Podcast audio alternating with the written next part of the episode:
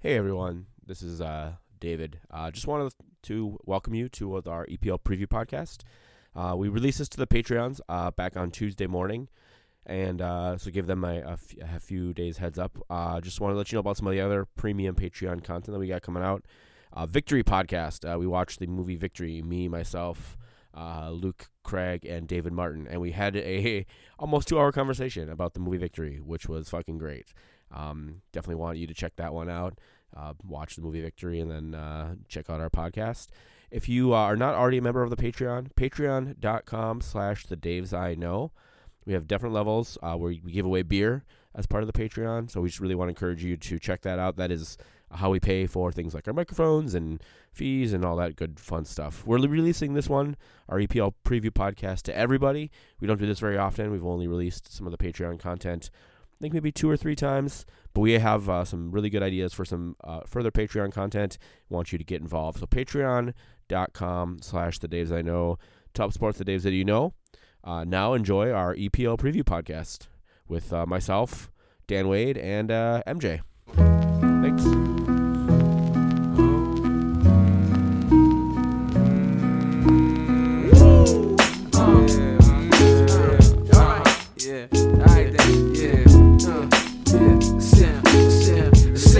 To me, uh-huh, yeah. special Patreon only podcast. We are the Daves you know. This is the Daves I know. You want me to be that type of dude, and I want to be who you like me to, but we both know I can't do nothing at all.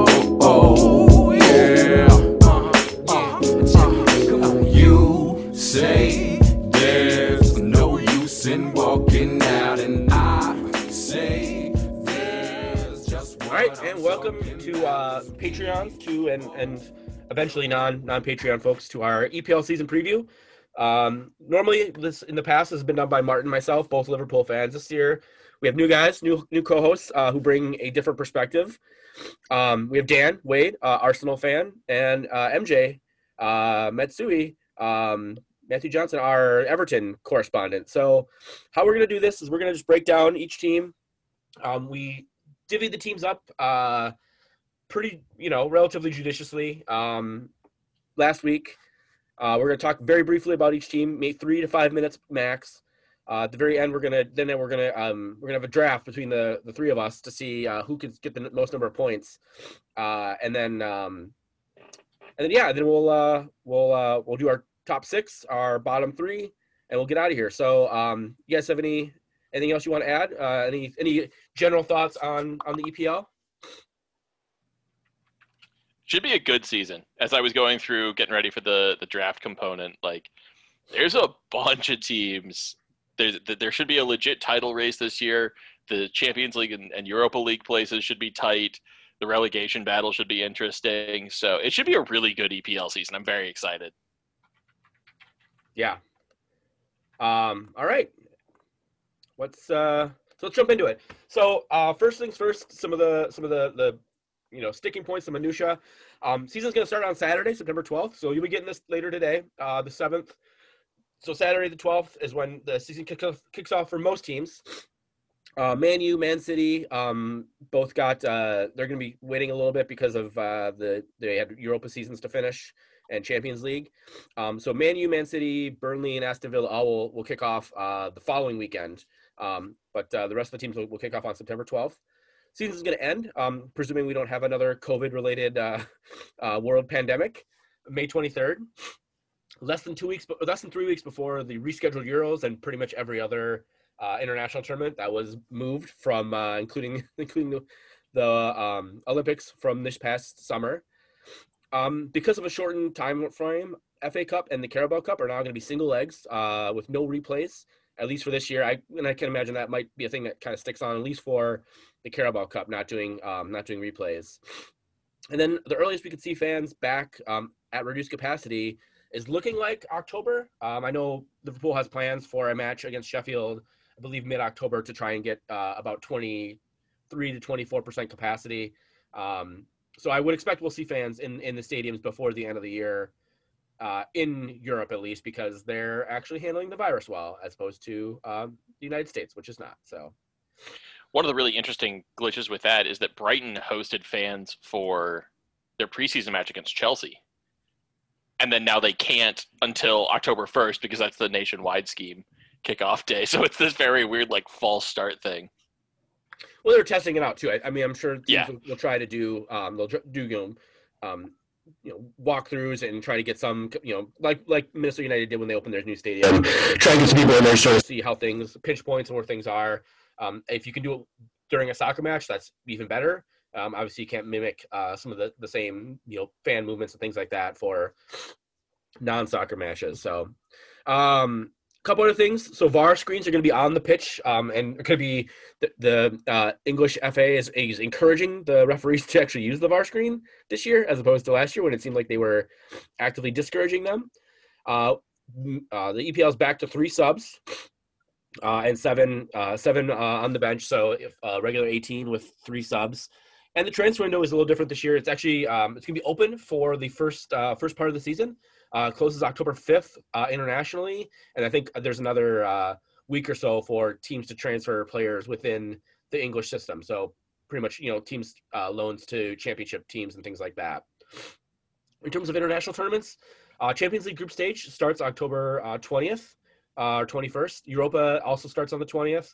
Um, Spurs qualifying starts in uh, in about 10 days, and they have to get through three rounds to get to to the group stage of Europa League. So good luck uh, to uh, all our Spurs friends.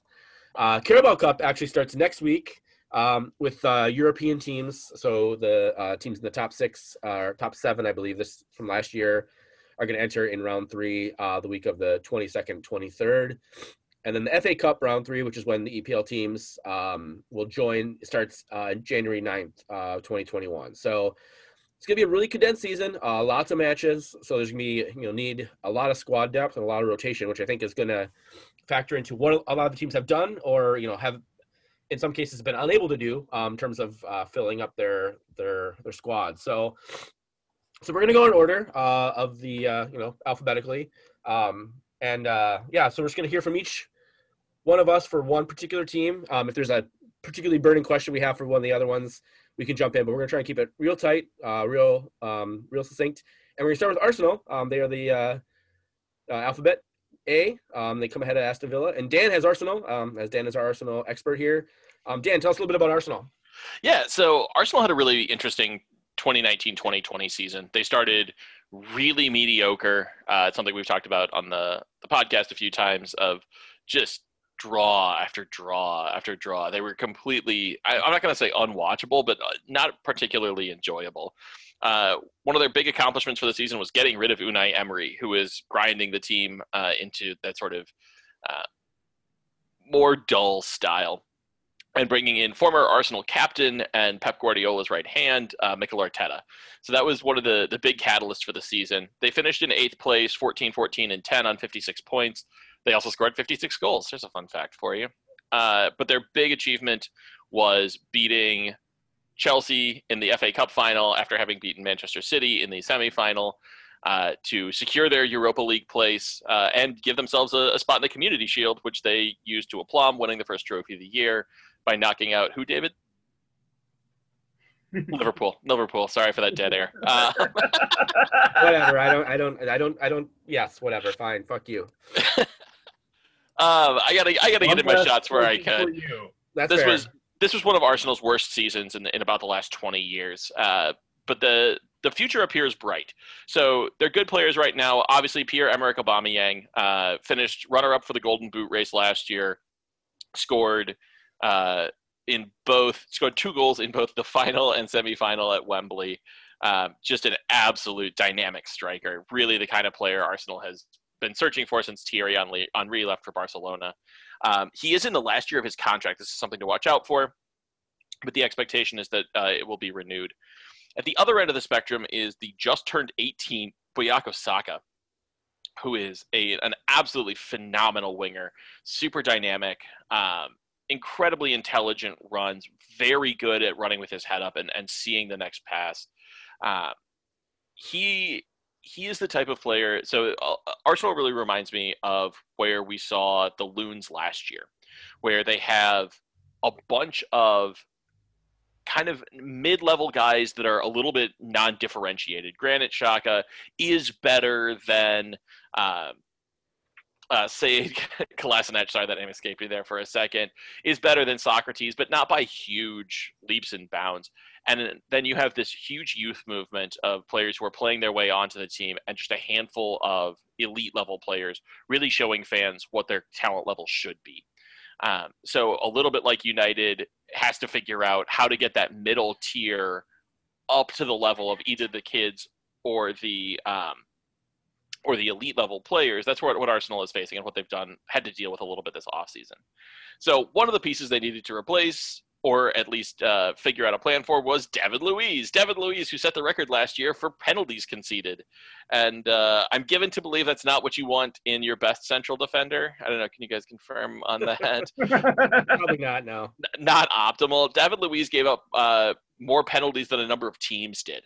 So that's that's like not great. Uh, but the reason that the, the team re-signed him to a new contract is he is a, uh, apparently and we've heard this from both Arsenal and Chelsea observers, an all-time great teammate. And so this is really our Arteta focusing on having good influences for the younger players in the team. Uh, in order to perhaps see a little bit more of him in the locker room, a little less on the pitch, the team turned around and got William Saliba, who they had actually acquired at the end of last season, and Gabriel Magalhaes, uh, who is an exciting defender from Lyon. So there's clearly some upgrades at the back.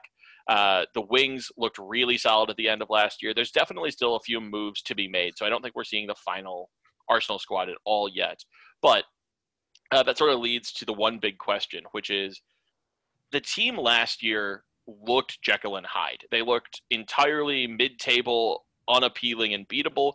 They also looked really good towards the end of the season as Arteta's system sort of sunk in. So, which Arsenal team are we going to see over the course of a full EPL season? Is it the one that uh, just kind of loses some intensity as the, the winter months come on and, and looks a little lackluster on the ball? Or is it the team that really wants to bunker and counter the way we've seen Man City do so effectively? Uh, expectations for the year, uh, Arsenal did win their way into the Europa League, and they do not have to play teams with 49 consonants the way that uh, Tottenham does to go to the knockout stage. So I think it's very reasonable to say that the expectation for Arsenal is at least the Europa semifinals. The goal would be to win the Europa League, and within the league to finish in the Europa places. Very good. Very good. All right, moving along. Uh, Aston Villa. Um, I have Aston Villa. Uh, last year they finished 9, 8, and uh, 21. Um, 35 points. That was good for 17th place, barely escaping relegation, mostly thanks to a uh, uh, talk about a phantom goal um, against Sheffield United, uh, goal that should have gone in for Sheffield. Uh, that was not counted, um, and the goal line technology, which uh, is you know supposedly uh, infallible or un- yeah infallible in uh, in the in the EPL, um, actually failed, and uh, you know a goal was not allowed, and Aston Villa stole a point and managed to stay up by aforementioned point. So they have a lot of things to uh, a lot of things to work on. Dean Smith, uh, head coach, um, Jack Grealish, uh, who is currently still uh, with Aston Villa. Um, kind of surprisingly, um, you know, there's been talk of him moving for several years, um, and uh, he's still with Aston Villa. Um, will be a key uh, a key component. Um, they spent a shit ton of money in 2019 uh, coming up from uh, the, the, the championship. Um, nearly 200 million dollars, and it was not money that was very well spent. Um, they brought in the likes of Wesley, Douglas Luiz, uh, um, and Jota, um, who were very, very disappointing for Villa. Um, you know, they are going to be one of those teams I think that is waiting until the very, very end of the transfer window to um, bring in players especially considering you know what's depending what happens here with Jack Grealish. Um, sounds like both Manchester United and Arsenal are interested in in Jack Grealish, and and kind of really depends on what he wants to do. You know, they brought in um, a uh, uh, sorry, Matty Cash, a 23 uh, year old right back. Um, you know, he's more uh, defender than a sort of fullback turned winger. Um, he came from the um, Nottingham Forest on the EFL Championship side. They are going to be in another relegation battle. That's it's pretty much um, I think a given with Aston Villa. In spite of all the money they spend, I especially considering all the money they spent and with COVID stuff, um, until they can sell Grealish for a significant amount of money, I don't see them doing a ton of business to bring anybody else in. So um, I think it's going to be if you are a, a, a Villa fan, I think it's going to be a very uh, rough and tumble season, and you're going to be uh, biting your nails towards till the end of the year. So all right, um, moving on, Brighton and Hove Albion, and this is Dan. Now, I, will, I swear MJ has a few coming up. Um, he's managed to get like the middle and the end of the alphabet. So No one wants to hear my Premier League takes. So just- yes, we do, MJ. Yes, we do. Um, if you do. all right, Dan. Uh, Brighton Hove Albion, what you got? Brighton Hove Albion finished last year on 41 points in 15th place. Uh, a little bit out of the, the relegation scrap, but definitely we're not safe, safe until uh, towards the end of the season. So their notable accomplishment was they stayed up. Good, good work, Seagulls. Uh, they're good players. Uh, I'm a big Pascal Gross fan. I have been for a long time. Uh, and he's going to partner with uh, former Liverpool stalwart Adam Lallana in attack. And I think that actually gives them a pretty decent platform for uh, Neal Maupay to, to strike from, uh, which is good. The interesting thing about Brighton last year is they finished middle of the pack on damn near every stat. There's nothing that they did extraordinarily well. There's nothing they did extraordinarily poorly. They just weren't particularly lucky in their finishing uh, because they didn't score all that many goals and, and consequently ended up sort of in the relegation fight. So I think that's the big thing they need to work on this year is finding someone up top, and it may be Maupay, it may not be, who can put the damn ball in the back of the damn net because that's what soccer comes down to. They can they can be stalwart in defense, they can uh, they can hold the ball well in the midfield, and they did both of those things. But if you're not scoring, you're not winning. That's basically what it comes down to. Uh, the expectation for the year, I think this is a low mid-table side, but it's not hard to envision them getting sucked into the relegation fight again. Uh, if some of those signings for Villa start coming good, if we see Fulham and Leeds perform at the level they did in the championship, then somebody's got to go down, and, and Brighton and Hove don't have a ton to recommend them. So they, it's hard to envision them not being sort of bottom of the table. Um, but they beat some good teams last year, so including Arsenal because they cheated, but that's for another podcast. Um, my one big question for this team is: uh, Is Neal Maupay one of those really amazing strikers that plays for a crap team, and that's why he's scoring goals, or is he actually just kind of a crap striker? So he scored ten goals last year. He was their leading scorer, but uh, uh, he's he's 24, so there's still plenty of career ahead of him, tons. But he needs to show this year that he can carry an offense on his back uh, because he didn't show that last year.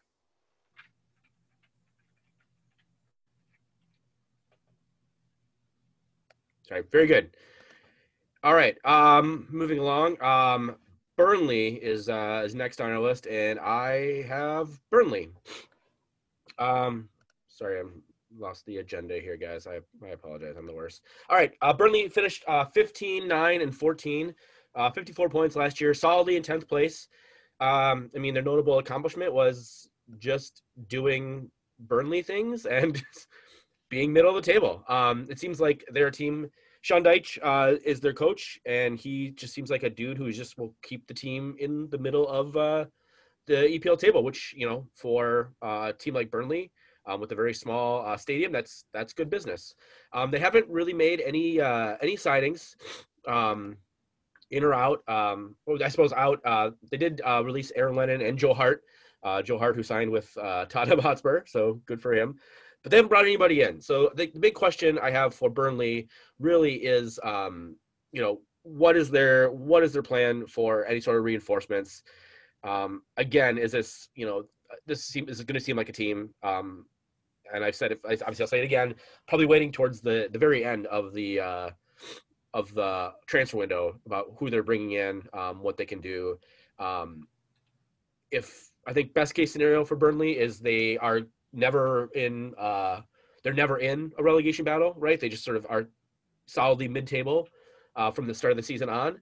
Um, you know, worst case scenario is we have a uh, another um, a uh, uh, God who shit. Oh, a Bournemouth situation. Sorry, I was trying to remember who got relegated. Um, Bournemouth, uh, who you know had been in the uh, the Cherries, who had been in in the in the uh, EPL for for several years um, with a well established coach, and then just got sucked down into the relegation battle and just could not uh, could not find a way out. That's sort of worst case scenario for Burnley. I don't see Sean Dyche uh, allowing his team to get to that point. They do have some young players um, that could go out, um, uh, you know, for bigger fees.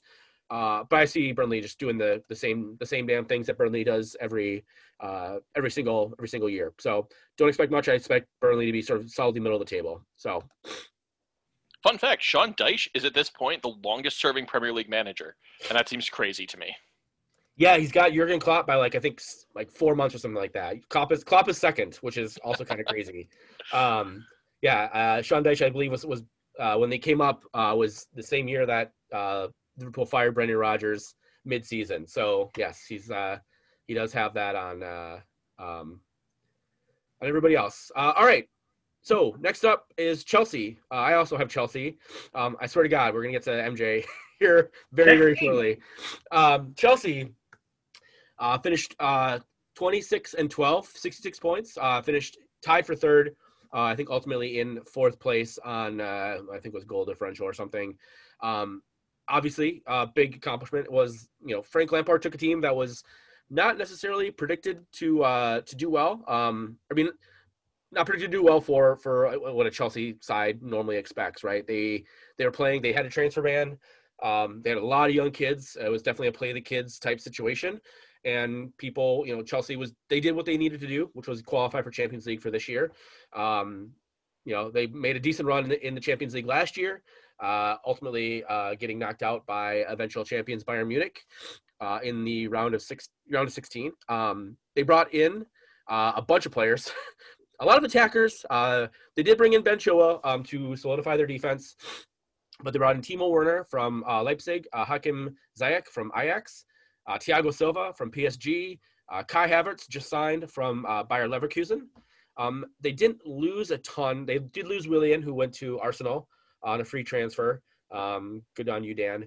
But in terms of uh, of you know talent out, um, not a ton. Uh, Pedro uh, moved to Roma on a free. So what we expect from Chelsea? I mean, we expect I expect Chelsea to be in the in the title race uh, all year. Um, with Arsenal, with Liverpool, with Man City, with Man United. This is actually, you know, as Dan mentioned, this is gonna be a fun, I think, a fun year to watch. Um, you know, top six, top eight soccer. Um, maybe less so if you are a team uh, in the bottom half of the table, but um, definitely a team that is uh, going to challenge for the um, Premier League title.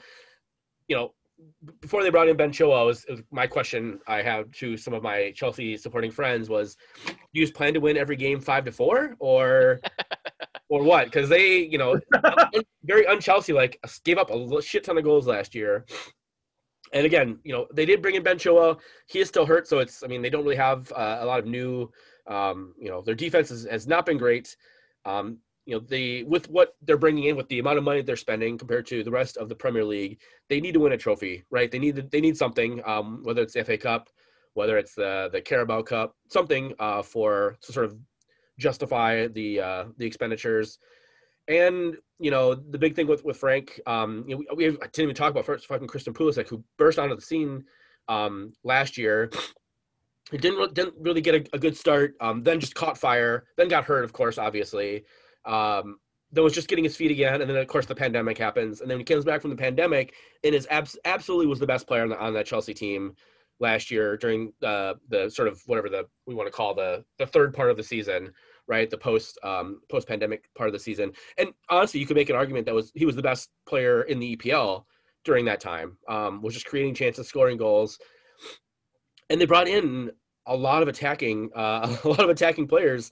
So the big question that you know American fans have is is where's Pulisic fit on there? I mean, you know he should be in the starting lineup until he plays himself out of the starting lineup. Um, but who do you sit on the bench when you got uh, Timo Werner and Kai Havertz and all the in, in um, uh, Tammy Abraham and all the attacking talent that uh, Chelsea has? Again, none of them can play defense, which is a, a you know a problem for Chelsea. Maybe you play uh, you know what a a, a four two uh, four, right? Four attackers. Um, but we'll see what happens with Chelsea. I you know high side is they you know they're again they're they're battling for a Premier League title. They're in it till the you know last week. They're doing something in Champions League. Um, you know, low side is is Frank Lampard can't get this to work, and and they're uh you know struggling to to qualify for for uh, Europa League next year. All right, uh, next up is Crystal Palace. MJ, finally. Palace, okay. So, the Eagles, the Eagles of Crystal Palace. Uh, all this hype about Arsenal and Tottenham in North London, and now Fulham's back in the Premier League. So you got your West London derby with Chelsea and Fulham. No, South London is where it's at. It's about Crystal Palace and the fucking Eagles. Uh, Roy Roy Hodgson is the manager. He used to play for them. He's kind of come full circle and now manages for them. I think he was in their youth academy. He just uh, he loves the, that place.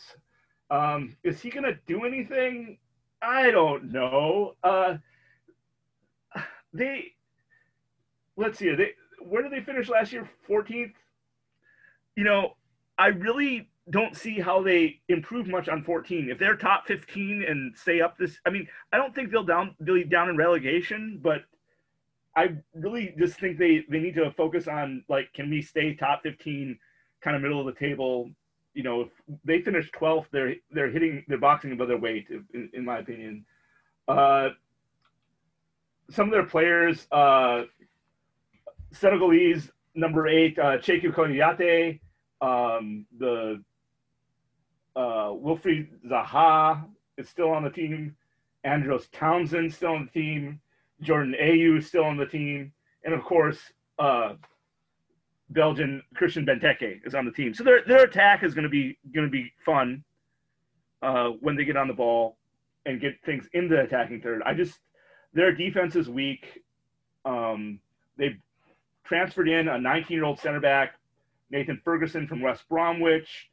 Um, and uh, their big signing was attacking midfielder uh, uh, Eze from Queen Park Rangers for 16 million pounds. Is he going to be the glue that that that uh, attacking wingers and striker need up front? I don't know.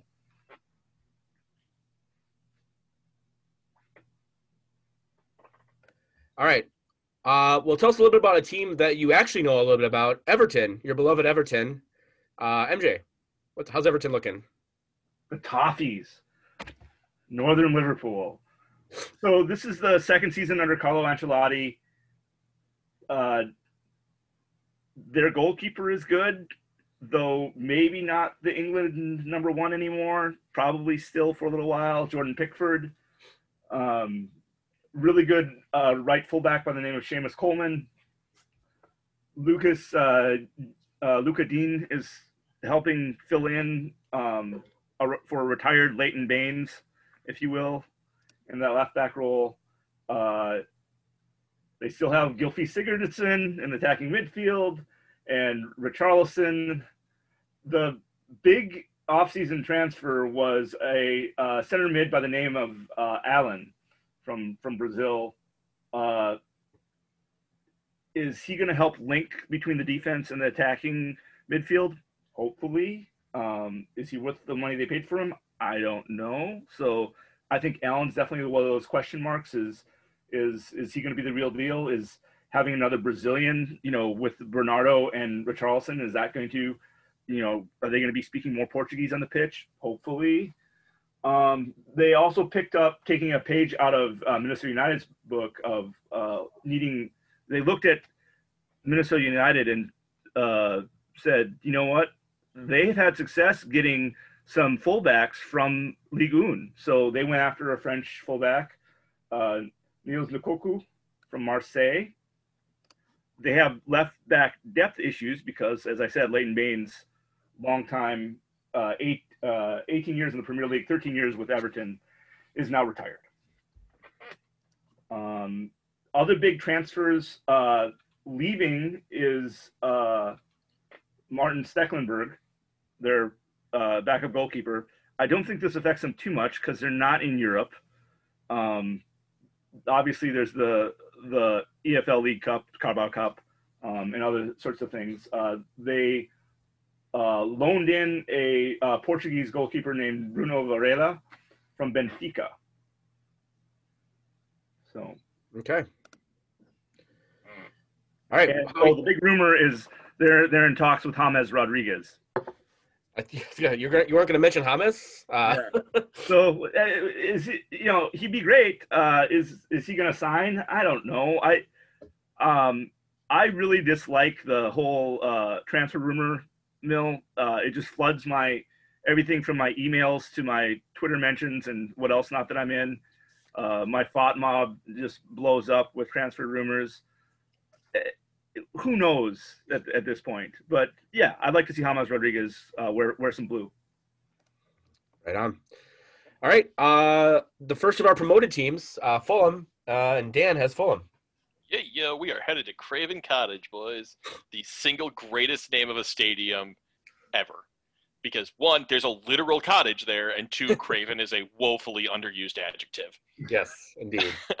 All right. Tell us about Craven Cottage. Craven Cottage and the Cottagers. Fulham finished fourth in the championship last year, but uh, won the promotion playoff uh, on a goal that a whole bunch of soccer people raved about and thought was great, and was actually entirely crap goalkeeping. Um, a B Yes. grade, a B grade MLS keeper would have kept that ball out, but it's England, so it has to be great.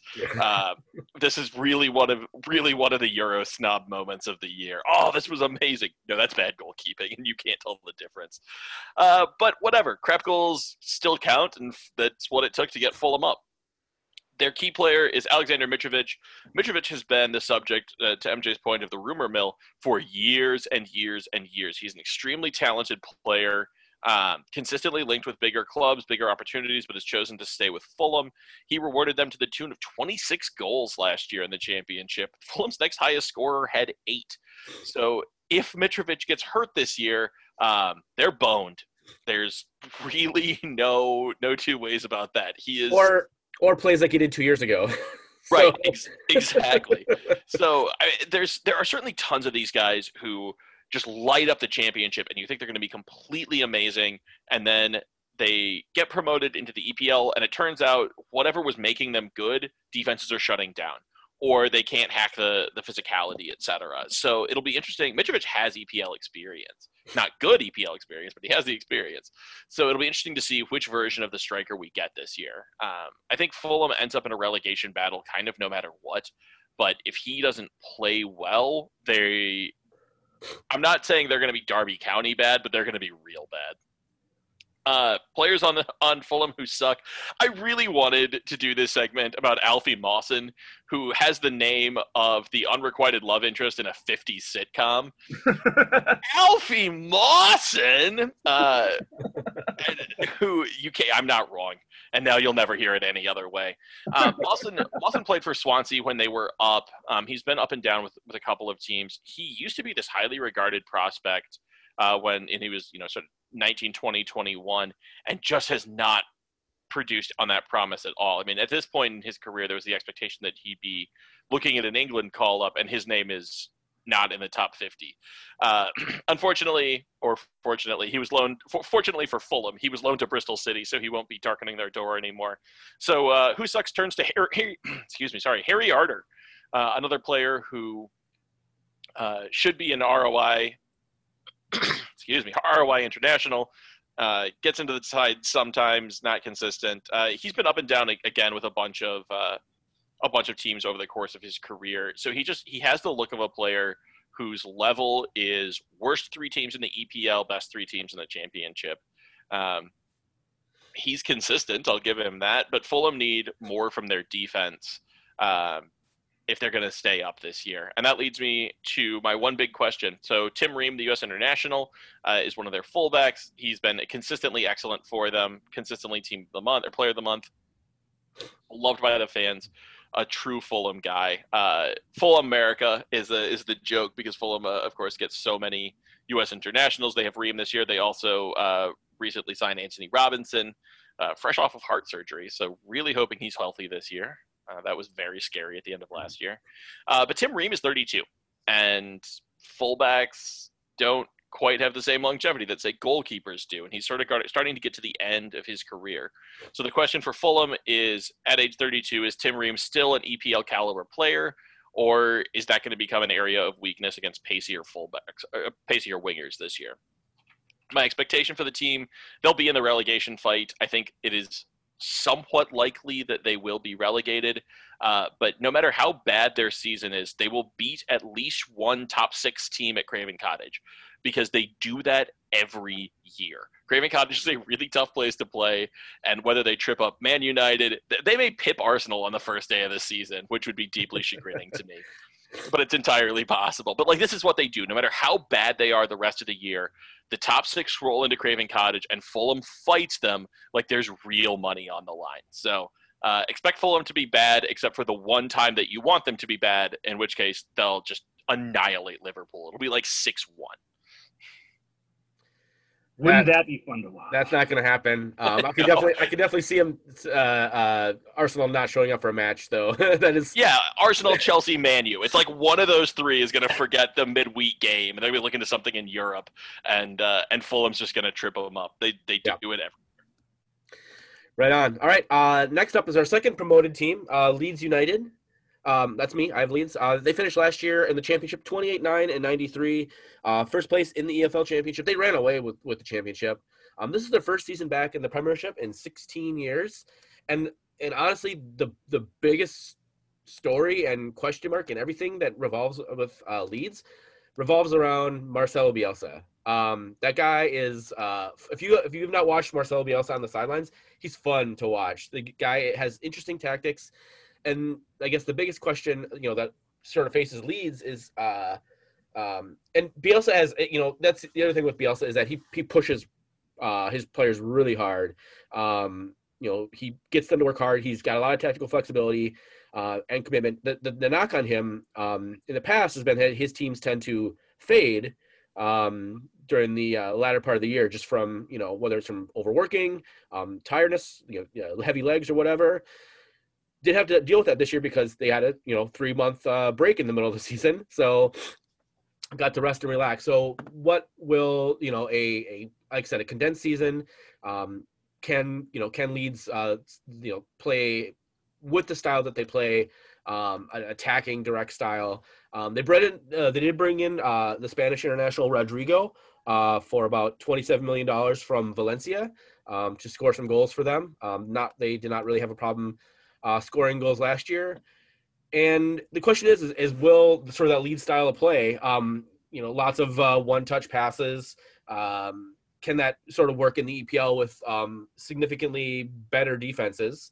Um, you know, it's Bielsa is playing a style that is, um, you know, not dissimilar to the styles that uh, Jurgen Klopp and Pep Guardiola like to run out, sort of a high press, um, putting uh, you know players in um, you know a threatening position in their own in their own half in their own uh, final third, uh, in their own third. Sorry, and then um, you know that works a little bit better in the championship when you don't have as good a defenders, right?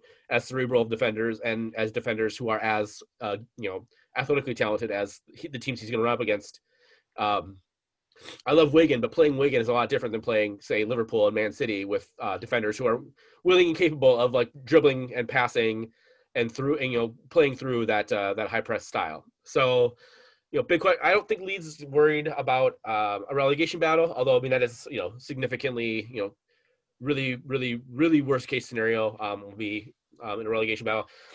I kind of think they'll be a lot like Wolves were. Um, they're going to come up. They're going to come up uh, fast and hard, and I you know they're going to get enough. You know, maybe they'll they'll sort of falter towards the end, and maybe they'll you know, I could easily see Leeds sort of challenging for a top six position for for you know a significant chunk of the year, and then kind of fading towards the end, finishing you know right around ninth or tenth, um, battling with the likes of Everton and uh, Southampton for for that 9-10 spot this year. Sorry, MJ, throw that little, little dig in there for you. They could do even better than that. Um, they they could finish top eight, but yeah. Yeah. Um. All right. Uh, Leicester City's up next. Dan, who you got? Leicester City managed by the uh, the very capable Brendan Rodgers, aka the Broge. Uh, arguably the greatest nickname among the coaches. Uh, finished in fifth last year, which is probably disappointing to them given how much of the season they spent up in kind of second and third. Not second, sorry, third and fourth.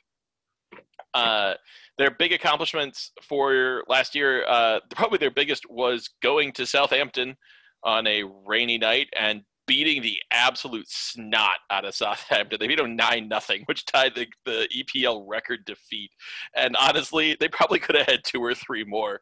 Uh, that game, that was bad. Like it, I, I love, I loved the eight two uh, drubbing Bayern over. Uh, of Barcelona. I like don't get me wrong, I love a good shootout. This was this stopped being fun. It was like watching someone beat a corpse. Uh, credit Yeah. to Southampton though, it did wake them up. They played a lot better after that game. Uh, Leicester sort of faded out of the Champions League places. I believe they they finally fully fell out of fourth uh, on the last day of the season. So that's probably disappointing to them uh, to be stuck down in Europa with the likes of Arsenal and Tottenham. But it's uh, you play you play the full season. You don't get to stop it in March.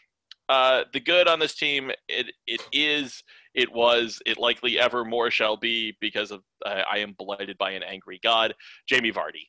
Uh, who just scores a bunch of goals. And he scored them when Riyad Mahrez was stealing defenders, when N'Golo Kante was giving him the ball. He scores them when uh, Wilfred Ndidi is the one passing the ball, or when Ayoze Perez is pulling defenders. Like Jamie Vardy just scores goals. He scored 23 last year. He was the Golden Boot winner. I hate the dude. He's not a good person, as as has been proven numerous times in and out of the press but the man fucking puts the ball in the back of the net. He just does. Guy, I would, love to see him in MLS, or you know, Jamie Vardy in MLS. Like he would probably score 40 goals. Yeah, Like he would and everyone would hate him. Like he would be a heel on his own team. But uh he would look good in, that's in, in a wing kit. yeah, well, he's the like this is the Jamie Vardy experience, right? Like wow, that guy says some terrible things. And I think he has a fairly he, he missed games for a racist incident, right? Like I'm not misremembering that. I believe so. Yeah, yeah. Not Yeah. not not last year, but yes, he has. Yes, he's not. Uh, he's not a good person. His wife's not a good person. Um, I forgot about that. Yeah. yeah, it's it's a whole. The Vardys is a whole. Oh. Thing, so it could like that's it's a reality show waiting to happen. But look, in the in the 90 minutes of game time, Jamie Vardy scores a hell of a lot of goals, and he's easily Leicester's best I, player. I would maybe give my left testicle for Jamie Vardy in, on Minnesota United for two or three years. Oh, I, I couldn't do it. I No. couldn't do it. I couldn't cheer for him. No, Uh, I, I can't deal with that shit. I'd rather have Ibrahimovic. oh yeah, that's a given. I'd much rather have Ibrahimovic. All right, so so who sucks? Leicester doesn't have a lot of bad players. Um, they also just don't have enough good players. So in the preamble, David talked about how condensed this fixture list is, particularly for teams in Europe, which Leicester is or is for the time being. Leicester only had 13 players last season play more than a thousand minutes. So they have a really good starting 11, and then not even a full complement of subs that they trust to consistently give match time. Uh, and that was before Ben Chilwell left, and they haven't really replaced him. So um, this is obviously a team. This transfer window is challenging for them. This is the first window they've had open since the death of their owner uh, in the helicopter ac- accident during last season. So there's almost certainly some, not miscommunication necessarily, but but a feeling out process of okay, how are we spending money? What money do we have to spend, etc. And they have been very very quiet so far this window. So I think for Leicester to repeat what we saw them do last year, and honestly what we saw them do when they won the title, which is beat every team they're supposed to beat and then play pretty hard against the other top six teams. I think in order for them to do that again, they need at least one or two more pieces, but those pieces haven't come in yet. So right now, I have them pegged for the Europa League places. Uh, I don't think they will be challenging for fourth or fifth. I think they will be down sixth and hoping to get the FA Cup spot. Um, and the the one big question I have for this team is who replaces Ben Chilwell? Uh, they were pretty reliant on their fullbacks last year in attack, and you can't just slot a random piece in there. So they got a huge amount of money from Chelsea to bring him in, and now they need to figure out who's going to fill that role. Yeah, I can't believe that that helicopter accident was only last year. This fucking year, man. It's been It is. I think today is March 190th. something like that. Yeah. Oh. All right. Uh, moving along. Liverpool is next. Uh, that's me, obviously. Um, Boo! 32, 3 and 3 last year, 99 points. Uh, champions for the first time in uh, 30 years. Uh, well deserved. They ran away with it, uh, much like Leeds did. Uh, I believe winning the title by 18 points. Um, they're the earliest ever, both the earliest and latest to ever win the, the EPL title. uh, as a fun fact. Uh, and the first team ever to hold the EPL, Club World Cup, and the UEFA Champions League trophies all at the same time. Uh, one other fun fact: they had more than double the points of the 12th place team. Um, that's that's a dig that's a dig at MJ uh, specifically. um, so uh, you know Liverpool, you know they've had a quiet window. Um, they were you know they were before the pandemic happened. They were sort of the odds-on favorite for Timo Werner. He's you know he just expressed a desire to play for Jurgen Klopp. That obviously did not come to pass. Chelsea swooped in at the last minute. Um, they also haven't lost a ton either. Obviously, Dejan Lovren uh, went to Zenit St. Petersburg. Uh, Adam Lallana left on a, tra- a free transfer to Brighton.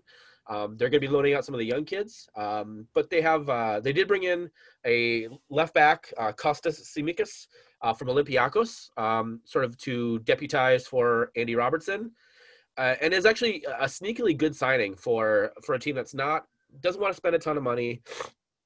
They can't really afford to spend a ton of money with the budget that the owners, the Fenway Sports Group, has given them and so you know they definitely needed someone uh, some left back cover They definitely could use another probably another midfielder, um, especially what, depending on what happens with Gini Wijnaldum.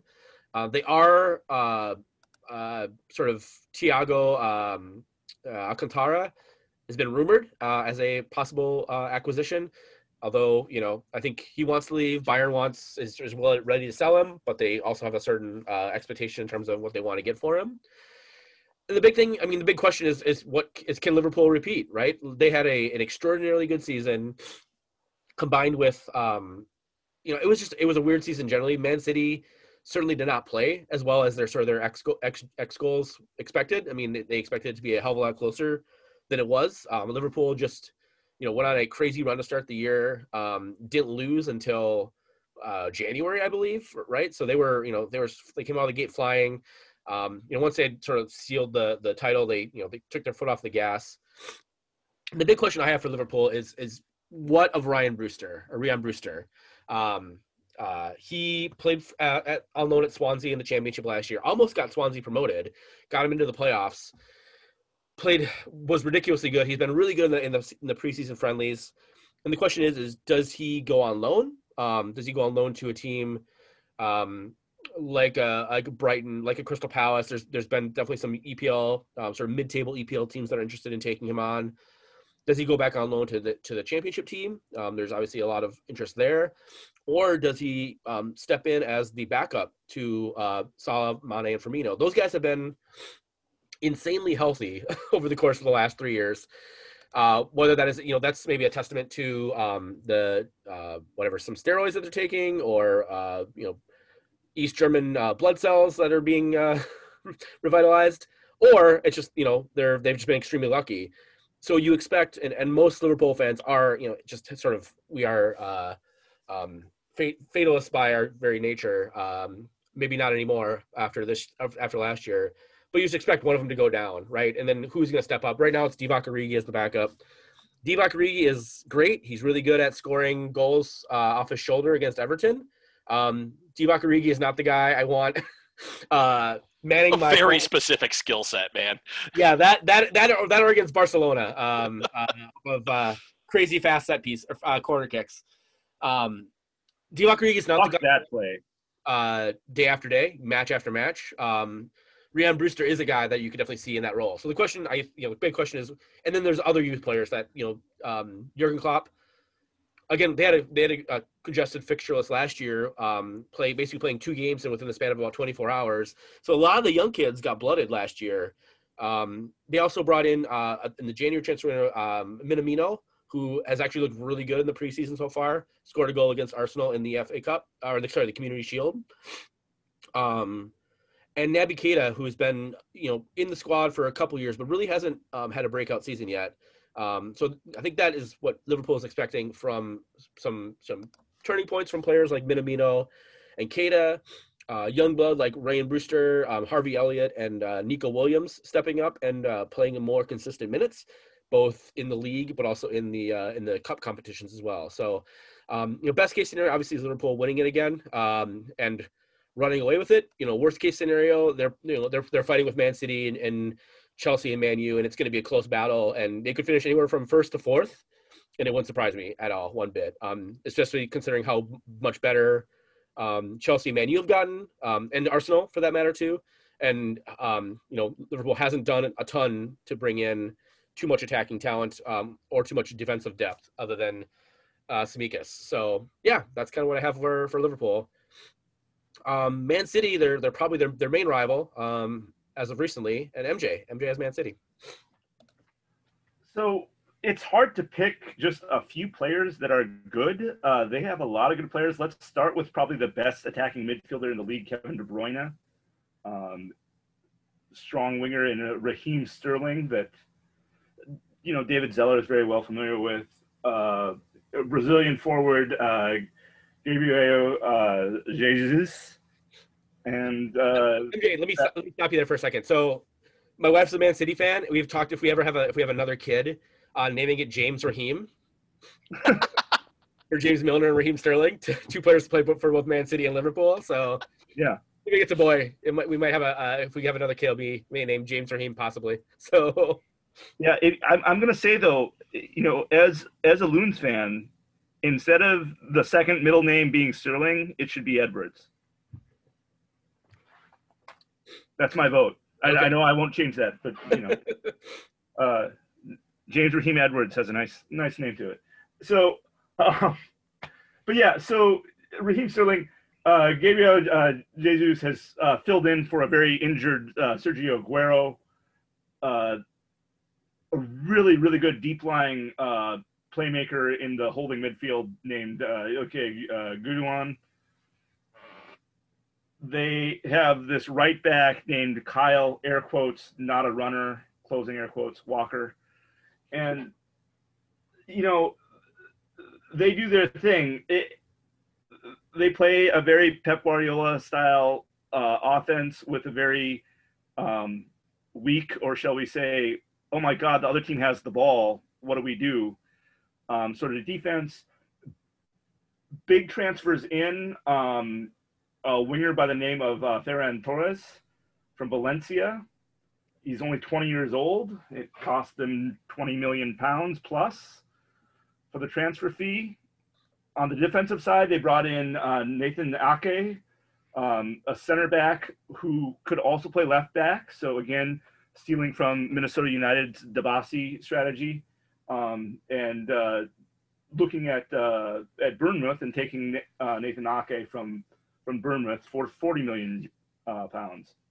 Um, big losses. Uh, some guy named Leroy Sané goes to Bayern Munich.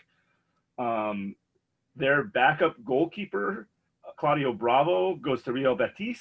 Uh, and their captain, David Silva, goes home to Spain to play for Real Sociedad. Big questions will be Will Sergio Aguero be healthy at all? Um, do they need him?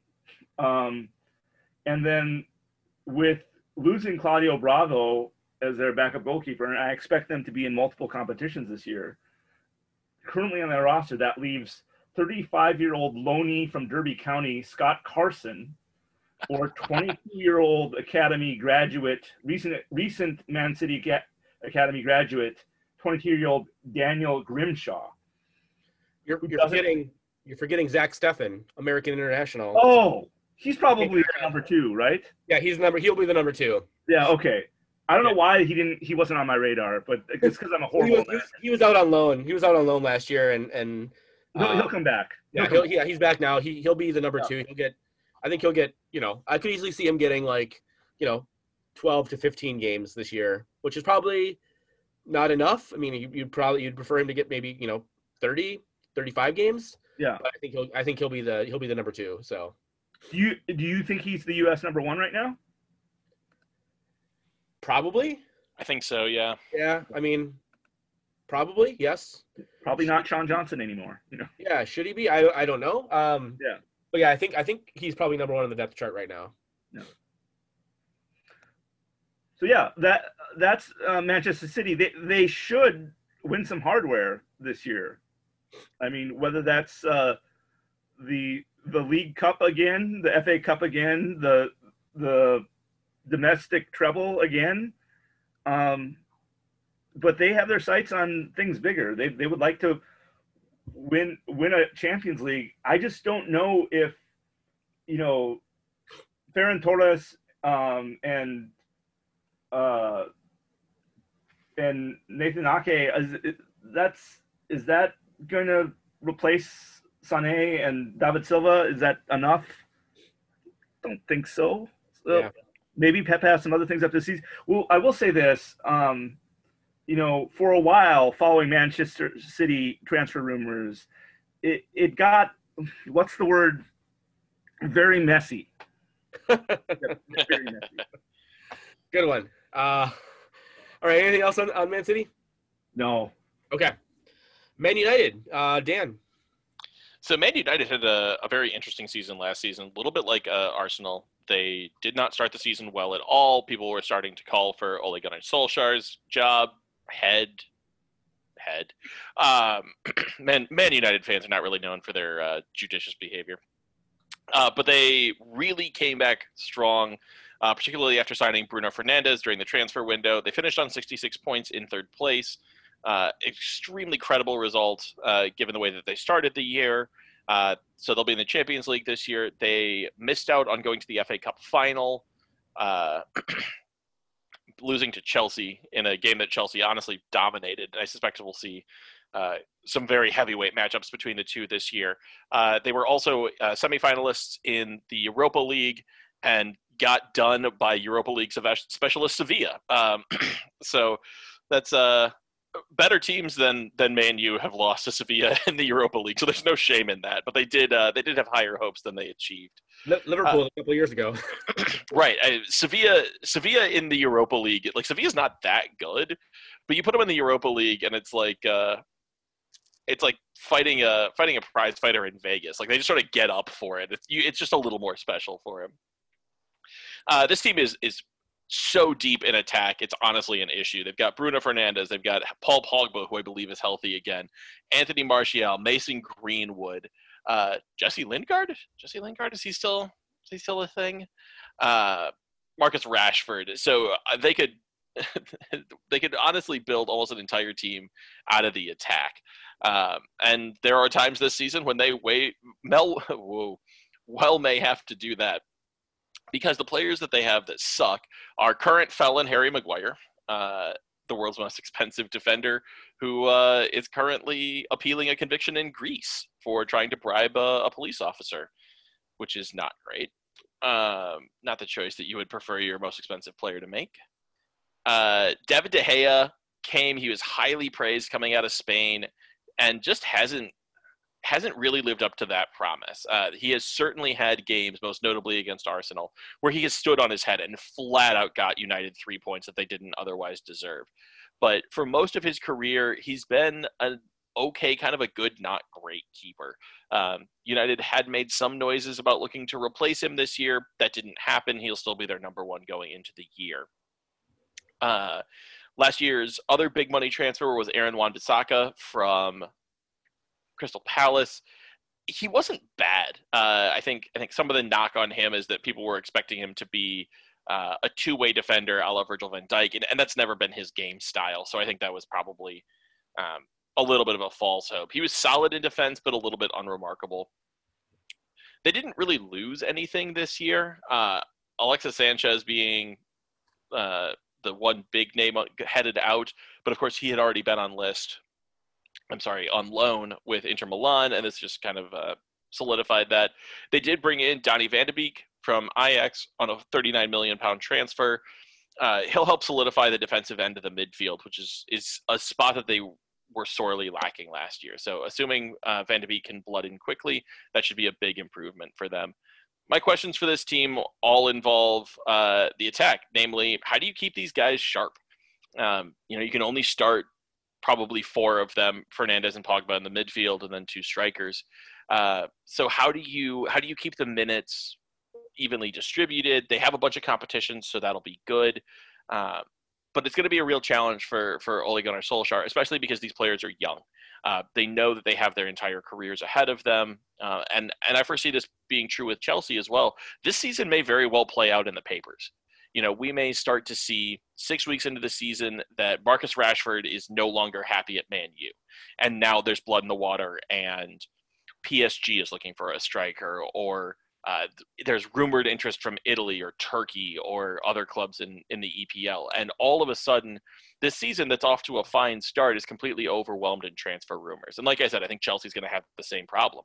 If Tammy Abraham isn't seeing the pitch, well, you know, the young English starlet needs minutes. Is you know, if Christian Pulisic isn't playing quite as well, but he's still starting over Havertz, you know, is there a conflict? And all of a sudden, a team that's very well constructed gets torn apart from the inside. So these aren't inconsequential. Uh, inconsequential issues, but they're kind of the definition of a good problem to have because I would much rather have six good strikers than none or one. Uh, yeah. My uh, my expectations for this team this year, uh, I think they're a legitimate title challenger. I think, like Chelsea, they're going to have to bludgeon some teams. They're going to have to win some five fours, but they're capable of doing that. Uh, and I think I think the their floor is the UCL places one big X factor is the Manchester United effect. This team won uh, more penalties than any team in the league last year, uh, and they needed them to pull out some close games. So if those penalties don't come through this year, how will they cope? Will they be able to find those last few goals? And I believe they had like they led the league in, in penalties the year before too, right? It's like it's been they did. Yeah. And Arsenal, I, I think they had more penalties last year, which I believe was eight, uh, than Arsenal has had the past either two or three seasons combined. yeah. So like, there's clearly a reputation thing going on here. Everybody's like, oh, Liverpool gets all the penalties. No, fucking Man U gets all the penalties. So, um, also I still remember the year. Like, I want to say it was like Fucking man 2000. bias. It totally is. I, there was a year like three or four years ago at this point. It's, it's been a, a minute, but not super long, where Manchester United got so many own goals from other teams that they would have been the team's like second or third leading scorer. Like this team Yeah. is is by reputation and by contract with the Fae just incredibly lucky. Um, but as as we talked about a few hours ago, sometimes that luck runs out, and and what do you do when that happens? That's true. I also I, I, I would be remiss if I didn't point out we you just talked about Man we talked about Man City, Man U, um, notorious Iceland sex, sex havers Phil Foden and Mason Greenwood of Man City and Man U um, broke quarantine the other day and apparently decided to have sex with some uh, ladies in Iceland. I mean, allegedly have sex with some ladies from Iceland, but I don't know. Uh, no, this is a, this is 100% true. The FA has come out and said that they are pursuing or they are investigating charges against the two. So who knows if that'll be fines or perhaps a game or two suspension. Uh, but honestly, you know what? Good on uh, Gareth Southgate for kicking him out of camp immediately. Good on the FA for pursuing charges. Like this shit only works if the the bubble style tournament only works if people take it seriously. So the second somebody doesn't take it seriously, they can't be in the bubble anymore. Yeah. All right. Um, sorry. Go, what's that? You're out. um, I mean, I've been to Iceland. I've seen some of the women in Iceland, and I, I trust me, I don't, I don't blame Phil Foden and, and Mason Greenwood, um, you know, for trying Keep to in your pants, Diller. into their carnal urges. Um, all right, Dan, you're up again. Newcastle United. What? What? Newcastle United, one of the more interesting clubs of last year. Uh, a little bit, I, MJ. I swear this isn't a shot at you, uh, but a little bit like Everton and definitely like West Ham. You look at the the way that the team is constructed, and it feels like they should be better than they are. Um, whether that comes to, comes down to coaching or the or front office stuff, this is just a team that uh, ever since their their glory days has underperformed a little bit. Um, and, and you know they're certainly, as I just mentioned, not the only team. Uh, they finished 11, 11 and 16 last year, another perfect 500 record uh, on 44 points in 13th place. They could have been a lot worse than that. Uh, they struggled with some injuries. Jonjo Shelvey was in and out uh, throughout the year, and he's one of their more catalytic players. Uh, Allan Saint-Maximin took quite a while to get adjusted to the league. Once he did, he looked really good. Um, so a lot of the questions around this team are, are you know, who are you? Are you the team that uh, played at the end of last season, looked really good, uh, or are you the, the team that played the first part of last season when they looked completely crap? Uh, the big news from Newcastle this offseason was not getting sold. Uh, Mike Ashley, being one of the worst owners in professional sports, looked like he was going to sell it to incredibly someone even worse. Uh, uh, The uh, rised up. yeah, the fans the fans rose up, as did Jamal Khashoggi's widow, um, which is just a remarkable thing to have to say. Uh, and the uh, the transfer to the Saudis was eventually sundered, although not for any moral reason, but because there is a major uh, piracy, not literal, but digital piracy syndicate that operates out of Saudi Arabia, and the EPL decided that they didn't want to reward that kind of behavior. So business business concerns once again won out overall. Uh, interesting move, uh, interesting moves, I should say, by Newcastle. Uh, they they haven't brought in a ton of new players, but they did go ahead and pillage uh, pillage Bournemouth, getting both Ryan Fraser and Callum Williams. Callum, oh, not Callum Williams. That would not be that would not be helpful to the, their attack. Uh, Callum Wilson, who will be very helpful to their attack. Uh, and we'll see we'll see how those guys fit in. Uh, one of the big questions I think facing this team is how are you fitting Miguel Almiron into this?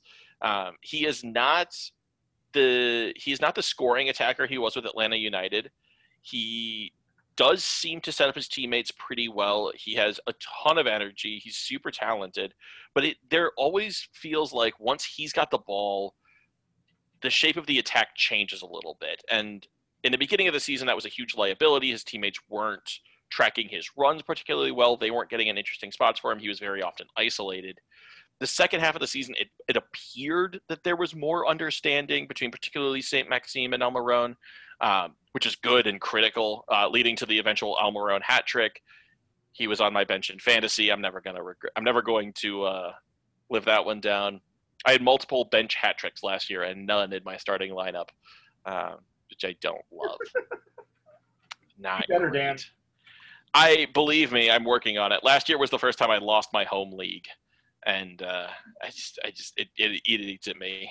Um, uh, I, I spent way too high a draft pick on Nicola Pepe, who will you will notice was not mentioned in the Arsenal uh, section, despite being the team's largest transfer less than a year ago.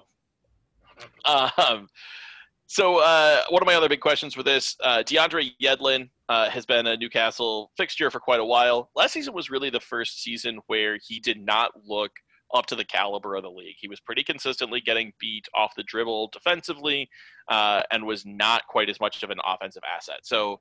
Um, my big question for this team is can they get the attack to work together? Can are you going to play a 4-4-2 with Saint-Maximin and Callum Wilson starting up top? If so, can you keep both of those guys fed with service?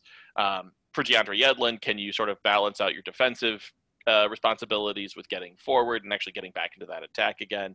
So I, I look at this team to be mid-table, but uh, not so much consistently mediocre as really uh, a month where they don't lose, and then two months where you're feeling good about getting three draws in two months.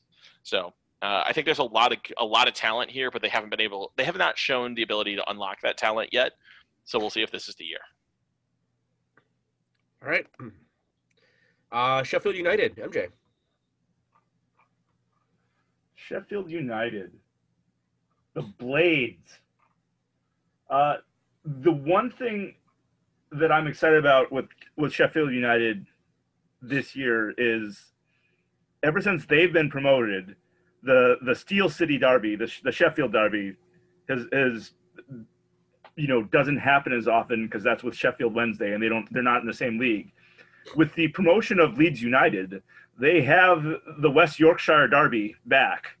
So th- that will be a regional, like two teams that I think could really shatter expectations in the Premier League this year and both be top 10.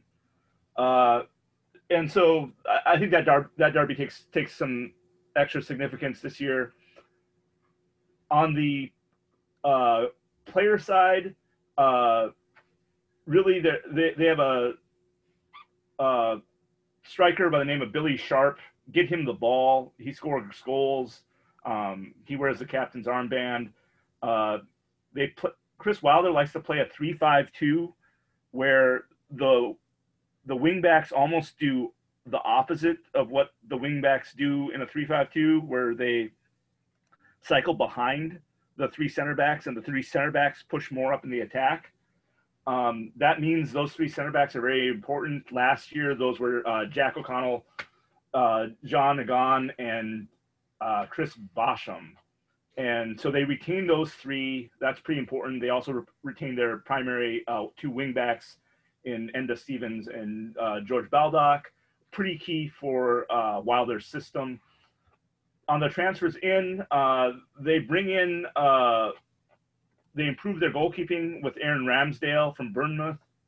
And they also pick up uh, goalkeeper Wes Foderingham or Foderingham from from Rangers. So two two goalkeepers on the improvement there.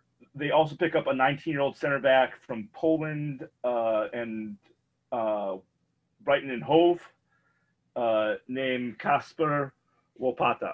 So uh, will he be able to get trained into Wilder's uh, 352? We'll see. Uh, the the big question for me is can they build on last season's success? They surprised a lot of people last year, uh, finishing ninth. Um, can they make Europe? Could they finish eighth this year?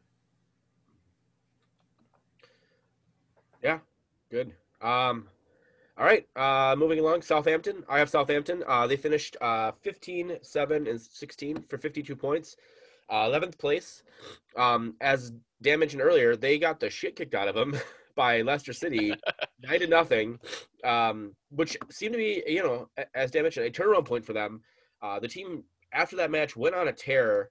Um, they, um, sorry, I'm just pulling up my my notes here.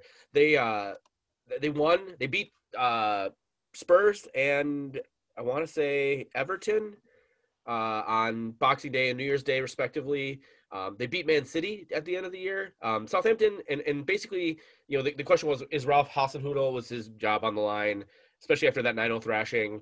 Um, the Southampton board uh, stuck with him, and he rewarded them with uh, turning the team from uh, being really in a, a, a relegation scrap. I think I believe they lost like eight of their first twelve matches. They were really they were in that relegation battle too safely uh, and comfortably um, in uh, uh, 11th place uh, last year. So now the question is: Is is is Hasenhüttl is he the uh, the next big thing? Um, is he uh, would he go to a top six club if a you know something comes up, a job for you know? Big things that they did. They brought in uh, well they signed uh, from his loan onto a, a longer term deal, Kyle Walker Peters of South of uh, Tottenham. They also brought in uh, Mohamed Salisu um, from Real Valladolid, Valladolid um, at about a 11 million pound deal. Uh, Salisu is a center back. Um, Kyle Walker Peters is a right back. Um, definitely played a lot. Walker Peters was kind of in and out of the lineup last year with Southampton. Um, definitely was playing more towards the end of the year. They did lose uh, their captain um, and central midfielder Pierre Emile Højbjerg, uh, who went to Spurs. Um, they sort of swapped places, him and Kyle Walker Peters. So it's a it's an interesting team. I think it's a team that a lot of uh, sort of a the dark horse team for a lot of a lot of uh, people. They're you know they're expecting uh, Danny Ings. I forgot to mention Danny Ings, former Liverpool player, and um, went from you know zero uh, at Liverpool basically to almost winning the Golden Boot. Um, was right in it till the very the very last week of the year. The question is, is can uh, can can Ings um, do that again? Can he sort of he's younger than Jamie Vardy, but can he turn into sort of that Jamie Vardy esque? Um, you know, all of a sudden he's going to be a twenty, you know, a fifteen to twenty goal scorer every year. Um, I definitely think he has the opportunity and the talent to do that. He has some good uh, uh, talent with him, even though you know, again, losing Højbjerg is is big. Um, and they really need to bring in someone else to uh, to help replace him. Um, but you know, again, he was sort of in and out of the lineup towards the end of the year, and they, you know, Southampton still played really well without him. So, best, you know, the sort of my big question I have for Southampton is, you know, can is is Hasenhüttl is he the is he the guy? Is can he turn this team? Can he be the Sean Dyche um, of, uh, of of Southampton? Um, you know if he performs well, um, is he um, how much longer is he for Southampton? Does he have aspirations? He's not very old. He's about the same age as Jurgen Klopp, so definitely could make, make a move to a, a bigger, higher profile club. And then you know is which Southampton, you know, as we talked about, we talked about Minnesota United. Which Minnesota United is it? Which Southampton is it? Is it Southampton the team that lost eight of their first twelve, got beat by Leicester City nine to nothing, or is it the second team, the team that went uh, that went on a run, uh, pulled themselves out of relegation and pulled themselves out of relegation uh, fairly quickly and relatively easily? So, you know, they're you know high upside is they're knocking at the door of the top six, um, you know, potentially challenging for the Europa League spot. Um, their sort of low end is, you know, again in a relegation battle. So, I'm interested to see what happens with uh, with Southampton. And then uh, the next team is me again, uh, Tottenham Hotspur. They finished 16, 11, and 11, uh, 59 points uh, in sixth place. They uh, again qualified for Europa League. Uh, the uh, the qualification for Europa League, let's put it that way, um, not Europa League, Europa League proper. So yeah, they're playing. Uh, sucks to suck. Yeah, they're playing a team uh, with uh, like yeah, it's like 10, 10 consonants in a row in its name uh, from Eastern Europe. So that should be fun for them. Um, as I mentioned, they brought in uh, uh, uh, Emile Højbjerg. Um, they brought in Matt Doherty from Wolves, uh, which is a, a blow for them. And um, I'm missing. How am I missing? I'm missing one more. Um, oh yeah, Joe Hart. Hart. Uh, you know, Subtraction by addition. there you go. There you go. Um, they did uh, lose Jan Vertonghen, um, Victor Wanyama, who came over to MLS um, on a free transfer to the Montreal Impact to play for his good friend Thierry Henry. You know, Spurs are a team that is uh, they should be challenging um, for Champions League spots. I just don't see how this team um, challenges for Champions League next year. Jose Mourinho uh, managed to sort of right the ship. Theoretically, but when you look at the underlying numbers between what him and Poch were doing, they're very, very similar. Um, Pochettino, you know, they were getting very same like XG and things like that. Um, you know, Harry Kane just started finding his finishing boots. Heung-min Son, um, you know, found his finishing boots once Mourinho got into the into the fold. I can't imagine. You know, Mourinho has you know he'll have a full preseason, um, summer transfer window. You know, he obviously has. I think you could imagine Spurs wanting to make a few more moves. I'm not sure how the the, the meeting of the minds of Daniel Levy and Jose Mourinho will will work itself out. Um, you know, one likes to spend, one doesn't. And uh, you know, I can I could see Mourinho. Um, I could see Mourinho turning this team around, um, challenging for you know top three or top four. But also, I could see them like crashing and burning. I think Spurs bought into their hype a little too much when they made the Champions League final uh, where they lost to Liverpool. I think they um, they played pretty poorly towards the end of the year in the league. They got supremely lucky that Man City had a goal chalked off. Um, you know, they they got pretty lucky against Ajax, um, honestly, and uh, you know didn't really give Liverpool much of a game in the Champions League final. But I think they thought they were a lot better than they actually were. My big question is, how much longer is Harry Kane willing to sort of stay at Spurs? Not really challenged for anything, right? Like he's not they're not winning any trophies um, next year. At best, they're uh, you know they could maybe finish fourth, right? So that's maybe a Champions League spot. Um, they got to battle through the Europa group, group stages. Maybe they put their eggs in the Europa basket, and hopefully they don't have to play Sevilla on the way to a final, and uh, can qualify for Champions League that way next year. But I just I see Spurs as a um, a good, not great team. They were they're going to lose to some teams that they shouldn't lose to, like for example, a Fulham uh, or uh, West Brom. We'll talk about West Brom here in a second. They're going to drop points. To, they're going to drop games to teams that they definitely should not lose to. And they'll, they'll, they'll occasionally will, they'll knock off a Man City um, or something, but they're it's they're not consistent. And I just I think they their their high bar is maybe getting a fourth place, and their low bar is you know they they're 11th, they're 10th or 11th. Um, you know, maybe actually that's maybe too low, too low. They're probably eighth, seventh or eighth is probably their low bar. They're they're just they're a, they're a, team. They're a you know a bottom you know good team in uh in uh in the EPL this year. So So uh, I do have a burning question for you then, yes, which is if they're starting, let's say we get to uh, end of December, beginning of January, and they're sitting eighth or ninth. Do you think Jose stays with the club, or do you think they fire him and try to find someone cheaper? That is a really good question. I think, I think it's, uh, I think with Jose, I mean, it's obviously a little different with EPL teams, but I, I think back when I think about Spurs, I think a lot about Minnesota United and how like tight they are with their money, and just like Adrian Heath is, not, I don't think Minnesota United will not fire Adrian Heath until he's in the last year of his contract because Bill McGuire doesn't like to spend, like doesn't want to waste money, right? Sure. When, he, when, he, when he fired Carl Craig, he actually tried to make Carl Craig like do like custodial work. I mean, I'm kind of joking, but he wanted him to do like shit that was way below his pay grade, right? I, I feel the same way about uh, Spurs and Daniel Levy. They just haven't shown that they're willing to. I mean, obviously they, they did it with Poch, but Poch only had I think a year, maybe maybe two years left on his contract, right? I think Mourinho's got like a three or four, three more, three or four more years left on his contract. So I think it would only be um, by mutual agreement and basically Mourinho says, "Yeah, okay, you don't you don't have to pay me as much money." I think um, you might have a this one this one actually might end up being a Gareth Bale type situation where Mourinho's just going to keep coaching because fuck it, why not, right? Um, and I just I could I actually I'd rather I'd see them if they're sitting in eighth or ninth in you know when the January transfer window, window opens, doing something more rash like selling Dele Alli or Harry Kane versus getting rid of Jose Mourinho. How's that sound? I like it. It's a bold prediction. do something more like that where they we know they can make some money versus getting rid of, of Jose Mourinho and, and having to eat, you know, however many millions of dollars that would be. So I think that was a more likely scenario. All right, uh, we're almost done. We got three more teams left. Uh, I'm done talking for for right now. Um, West Brom, uh, West Bromwich Albion, MJ. Um, we can probably go pretty quick on this one.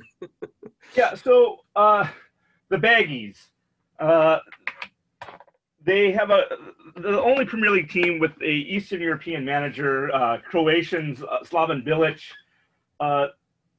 Their big accomplishment is staying up, and you know, can they kind of prevent the yo-yo syndrome of always going up and down? Uh, can they stay up? Is the biggest question. Uh, the most exciting part about this team is their two central midfielders, uh, Jake Livermore, who's the captain, and shout out Conca- CONCACAF represent Romain Sawyers, uh, who is, well, he came from Brentford last season, but uh, he represents St. Kitts and Nevis. CONCACAF. So uh, that's to me what's exciting. Uh, if you're a diehard West Brom Bromwich fan, the the left back situation is kind of interesting. Connor Townsend got most of the so- starts. Young Irishman Dara O'Shea uh, is next in line, and he got uh, the second most starts. And Dan, do you know who's third on the depth chart for left back for West Brom? No. Kieran Gibbs. Is he really? Oh yeah, Gibbsy. That's been a long time. Yeah, yeah. Um, they're they have worked very very hard to preserve their their attack from last season. Uh, there there is of course a huge exodus as there is with any club like West Brom, but uh, they return uh, left winger Scotsman Matt Phillips and the Brazilian central attacking midfielder uh, who was on loan from Sporting uh, in Portugal last year, and they made that they they bought him. So so they did a full transfer of uh, Matheus Pereira. Uh, so they keep him. They lose their other winger, um, Grady uh, Diangana, uh, returning. He's returning to West Ham. They lose uh, Callum Robinson, uh, pretty important defensive piece who goes back to Sheffield United. Uh, the 19 year old center back, Nathan Ferguson, already talked about him. He's now at Crystal Palace. And uh, longtime uh, midfielder Chris Brunt is out. Um, so they're losing a lot of pieces. Um, they keep their on keeping their attack. They they keep their two top strikers, the the Welshman uh, Robson-Kanu and uh, Charlie Austin. We'll see which one of them gets more playing time this year. But really, the big question is, can they stay up? They uh they got Grady back from West Ham. They did. They did. It happened uh, about a day ago, Oh, and uh, and West Ham's players, Grady must be both very talented and very popular because their players lost their shit about it, uh, which we will touch on in just one second as long as you're done with West Brom. Yeah, I'm done with West Brom. All right, We're we're on to the other West team. we're going to the other West, not West Bromwich, but West London. Uh, so yeah, uh, they they recently transferred a promising young player, uh, and their captain took to Twitter to announce just how pissed off he and all of the uh, all of the other West Ham players were. Uh, Mark Noble said, uh, "Let me pull up the exact phrasing here." As captain of this football club, I'm gutted, angry, and sad that Grady has left. He's a great kid with a great future. Uh, that's not good. right? Am I saying the name right? Diangana? Uh, it's just DeYoung that I have. Oh, Dion? Oh, okay. Yeah, Grady DeYoung. D I A N G is what I've got here written here. Uh, yeah, he's um.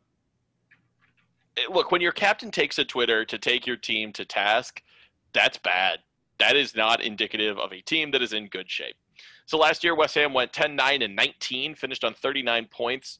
Uh, just by the skin of their teeth, stayed up. Uh, so that was their notable accomplishment. They did not get relegated, despite the fact that for large stretches of the season, it looked like it was go looked like they were going to. And the very strange thing about this club is that they are consistently well stocked with talent. Uh, Michael Antonio is a legit Premier League striker. I'm really high on him. Manuel Lanzini is starting to age a little bit. He's had injury issues, as is Antonio. These are both really talented players. Beginning of last season, they had Chicharito. Uh, Andre Yarmolenko is a solid striker. They're a little more fragile in defense, but we've said that about a number of teams. This is a mid-table club. They should be beating the bottom feeders. They should be giving Chelsea a good game every now and then. Like this is a team that on talent should be far, far better than it is. Uh, last season, they sacked their manager halfway through the year and brought back David Moyes, who had already done one stint with the club, and that definitely seemed to right the ship a little bit. But uh, Moisey, Moisey has had quite a stroll through the Premier League. Stints at Everton, two at West Ham, Manchester United. There was a Spanish run for uh, a few a few games between there. Um, so he's just sort of the epitome of this club. Like he, they have so many names that you would recognize. Jack Wilshere is on this team, uh, for example. They, the one thing I can say as a sign of like perhaps a little bit of rotting out, is uh, Arsenal have a tendency to hold on to to club favorite players for like a year or two too long when they're not really quite at that caliber anymore. Uh, and West Ham has a bunch of Arsenal cast-offs which means they are fully three years removed from being any good. Uh, but yeah, I mean, this is a team that should be so much better than they are, and so it really speaks to some dysfunction, whether it's in the coaching ranks or in the front office, uh, that they just sort of can't get their pieces together.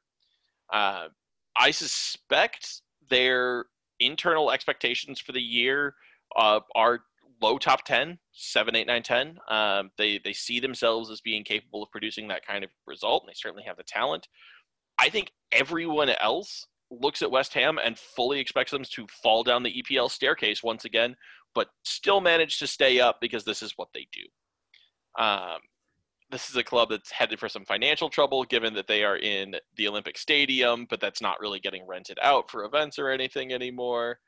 Um, so it, my one big question with West Ham, and it's it's not unique. It is literally the one big question everyone has when it comes to this team is how are they so bad? Why are Yeah. uh, to borrow the line from The Office? Why do you choose to be the way you are?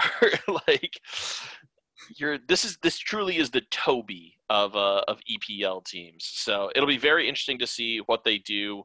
Um, a name to watch beyond the ones I've, I've thrown out already is Declan Rice. Declan Rice is a good young English prospect. Um, which makes him very appealing because he's ho- homegrown to a bunch of teams. So if we're in the the January transfer window and this is a team that is once again headed looks like they're going to go down, I wouldn't at all be surprised to see the ownership use this season as the one where they do start selling off their bigger pieces and saying, okay, we just need to go down and retool. Yeah. All right. And finally, uh, Wolverhampton Wanderers. MJ, you got the last. You got the last word here. Oh boy. Uh the they finished seventh last year, and while for those that kind of follow the Wolves or follow the Premier League closely, this doesn't surprise anyone because of who they have amassed, both from a coaching staff and a player standpoint. It surprised me because I don't follow it that closely, and it wasn't like way out of left field, but it, it's a pleasant surprise to see some new people in the top ten, um, new teams in the top ten, and uh, the uh, what a Nuno, right? Nuno Santo. Uh, you know, amazing coach. Uh, what's not to like about him? Fun to watch him on the sidelines. He really gets into it. Um, smart guy. Uh, bringing in his, you know, the, the the Portuguese players that he does. Um, they finished seventh last year. Uh, one of their major accomplishments is they beat Man City 2 0 in Manchester and 3 2 in Wolverhampton. Uh, and when you do something like that, you're going to get people to notice. They didn't do as well against other top clubs. And so if they want to break into Europe, if they want to break into uh, the top six, they're going to have to do what they did to Man City to teams, maybe not Liverpool, but you know, not draw against Manchester United, you know, um, not lose to you know Tottenham or Arsenal and things like that. We'll we'll see how they do. Uh, I'm at a loss for uh, their their big transfers in.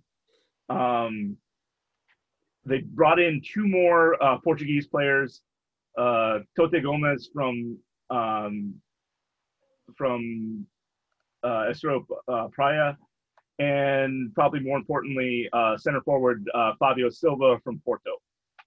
Um, and they also got a left back, um, Marçal from Lyon, a Brazilian left back from from Lyon. So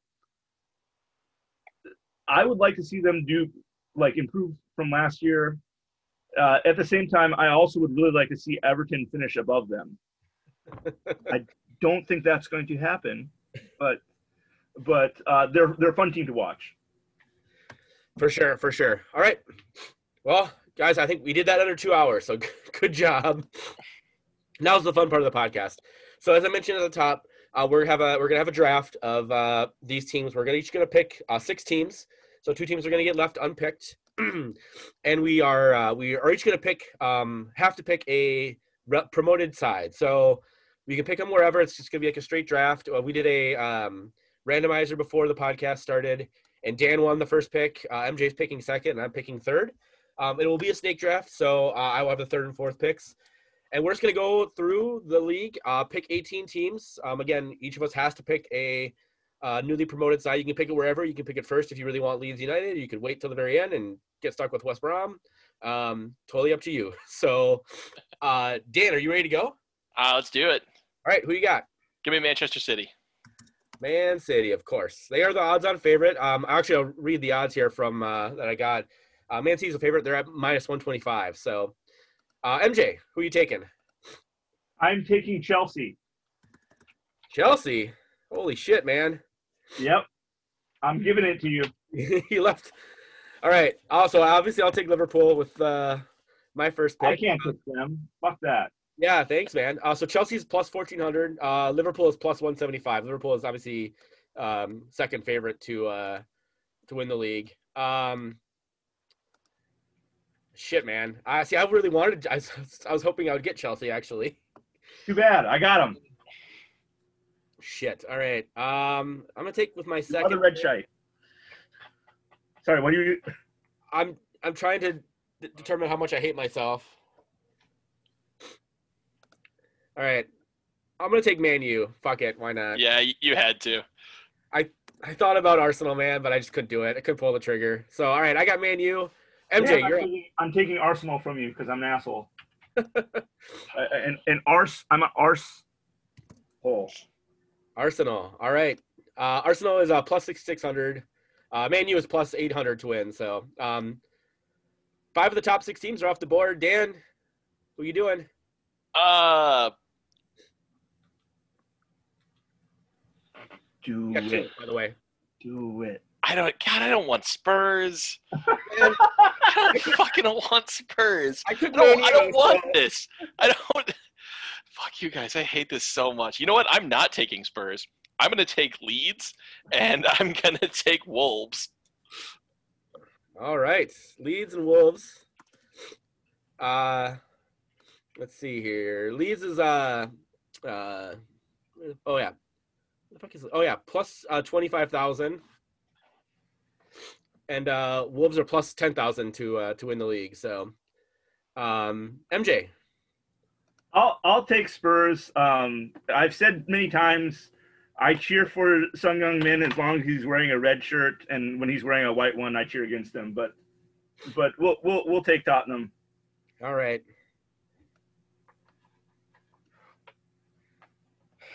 Um, all right. So I got two picks. I'm gonna take with my first one. I'm gonna take Leicester.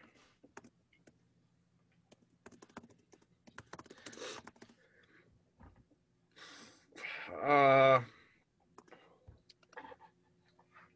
and I'm gonna take another team that's gonna finish above Everton. Southampton.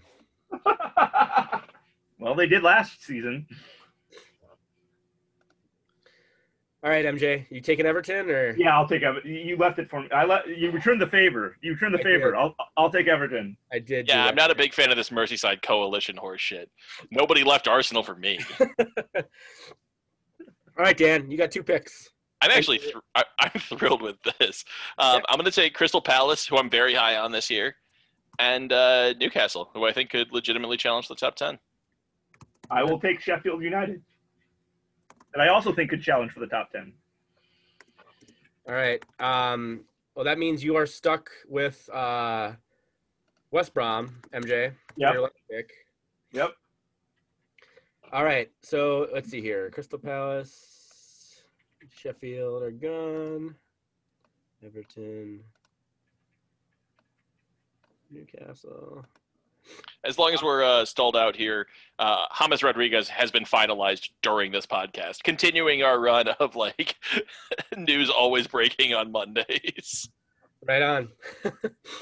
All right, That's I'm gonna take. Burnley and Fulham. Um, I definitely, uh, I'm, I have t- definitely a lot higher on Burnley than uh, than the odds makers are, and the odds makers are really po- uh, piss poor on Fulham. They are uh, plus a hundred thousand to win the win the league. So, MJ gets West Brom, and Dan, you get the last, uh, you get the last pick of the draft.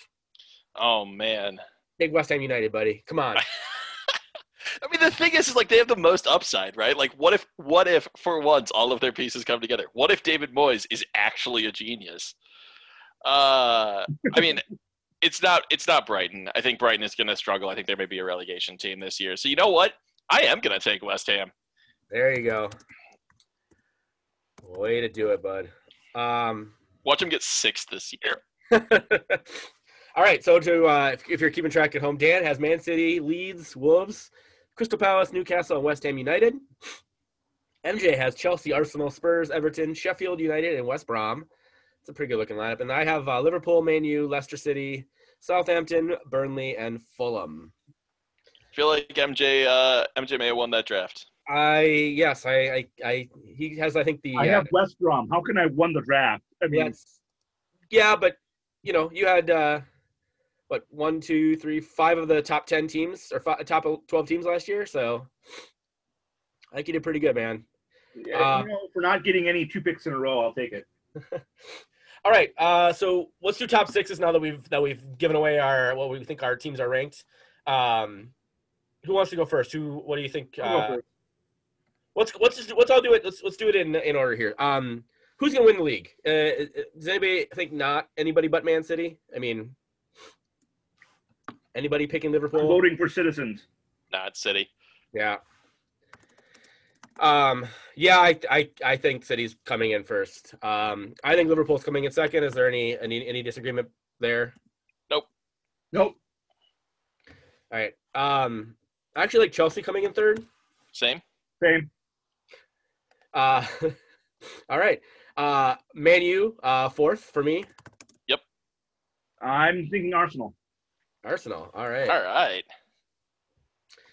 Um, I have. Uh, I actually have Arsenal coming in fifth. Um, I do as well. Challenging. So. And I I, I have uh, Manchester United at fifth. Okay. Wow, this is really fucking boring. All right. Uh, sixth. I. You I'm know. trying to be not boring, guys. I'm trying to pick an upset here or not. You know, whatever. Okay.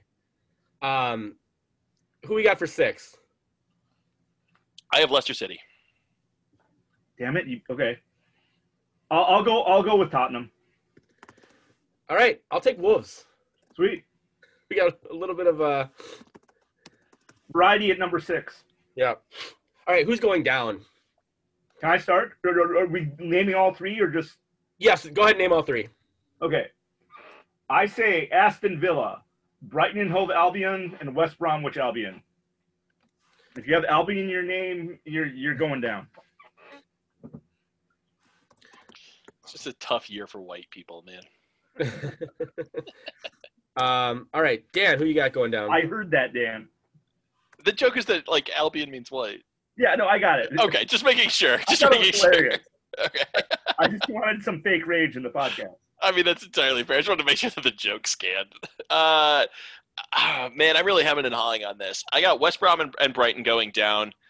I think that that third spot is going to be hotly contested between Villa, Fulham, and uh, I'm not going to lie. I hate Southampton this year. I don't think they're. I don't think they're a very good team at all. Uh,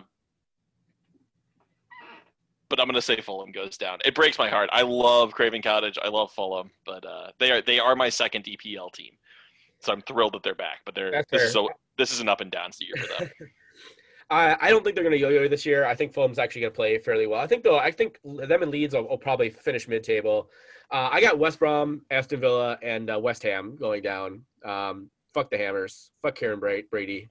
Uh, yeah, I got the Hammers going down. But you love David Moyes so much. I do not love David Moyes. David Moyes has coached two of the teams I really don't like in the in the in the league. Well, three, including West Ham. So, um, all right, boys, we did it. We did it. Uh, that's your EPL preview podcast. I'm gonna get this up to the Patreons later this afternoon, uh, and then it'll be. I'm gonna set it, schedule it to go out uh, to the regular listeners on Saturday morning. So you'll get to you'll have to listen to you'll be able to get to listen to us um, as the games are kicking off. Um, you know, don't listen to. Uh, uh, Rebecca Lowe, um, listen to the Daves that you know. So, guys, you guys have anything else you want to say quickly about the uh, EPL season? Other than I think it's gonna be a, I think it's gonna be an interesting one. Uh, I think there's I think it's gonna be the race is gonna be a lot tighter. Um, you know, I, I don't think 60, 66 points is gonna get you fourth place this year. I think you're gonna need a lot more than that. But I think there's also gonna be a huge gap between the top four, the top six, and you know the rest of the, the rest of the team. So. I was going to say, other than the top three, I think there's a lot of play in the top ten in the in four through ten, um, and I think there's parity. There's parity in in spots four through ten. So we'll we'll, we'll see. Yeah, I think I, I agree with what the two of you. I think this will be a, a very, very good season. I think it'll be very intense. Uh, there aren't really a lot of dead weeks. Um, you know, I predicted Fulham to go down. I also predicted them to beat a top six side. So uh, I, I think the teams that do well this season are those that have the depth to rotate the squad, but also that can keep the mental focus, and that comes a, down to a lot of, of coaching. Um, and that may be where where Liverpool does have the benefit because I think Jurgen Klopp's the best coach in the league. Um, I'm really excited. I, this is the type of season where you know if it's a, a random Saturday, Arsenal plays Sunday, I will happily sit down and watch Newcastle LCFC. I'll watch Villa versus probably not like West Brom. That match is going to suck, but like this is I, this is I believe the most talented top to bottom English Premier League we've ever had. And that means every game is going to be pretty hotly contested, and it should be a hell of a season. I'm really, really looking forward to it. Also, know Arsenal's going to win the FA Cup again, so uh, just just get ready to seed that one already over to me. we'll keep an eye on that. We'll keep an eye on that. Got it? You got to All right. qualify for Champions League somehow.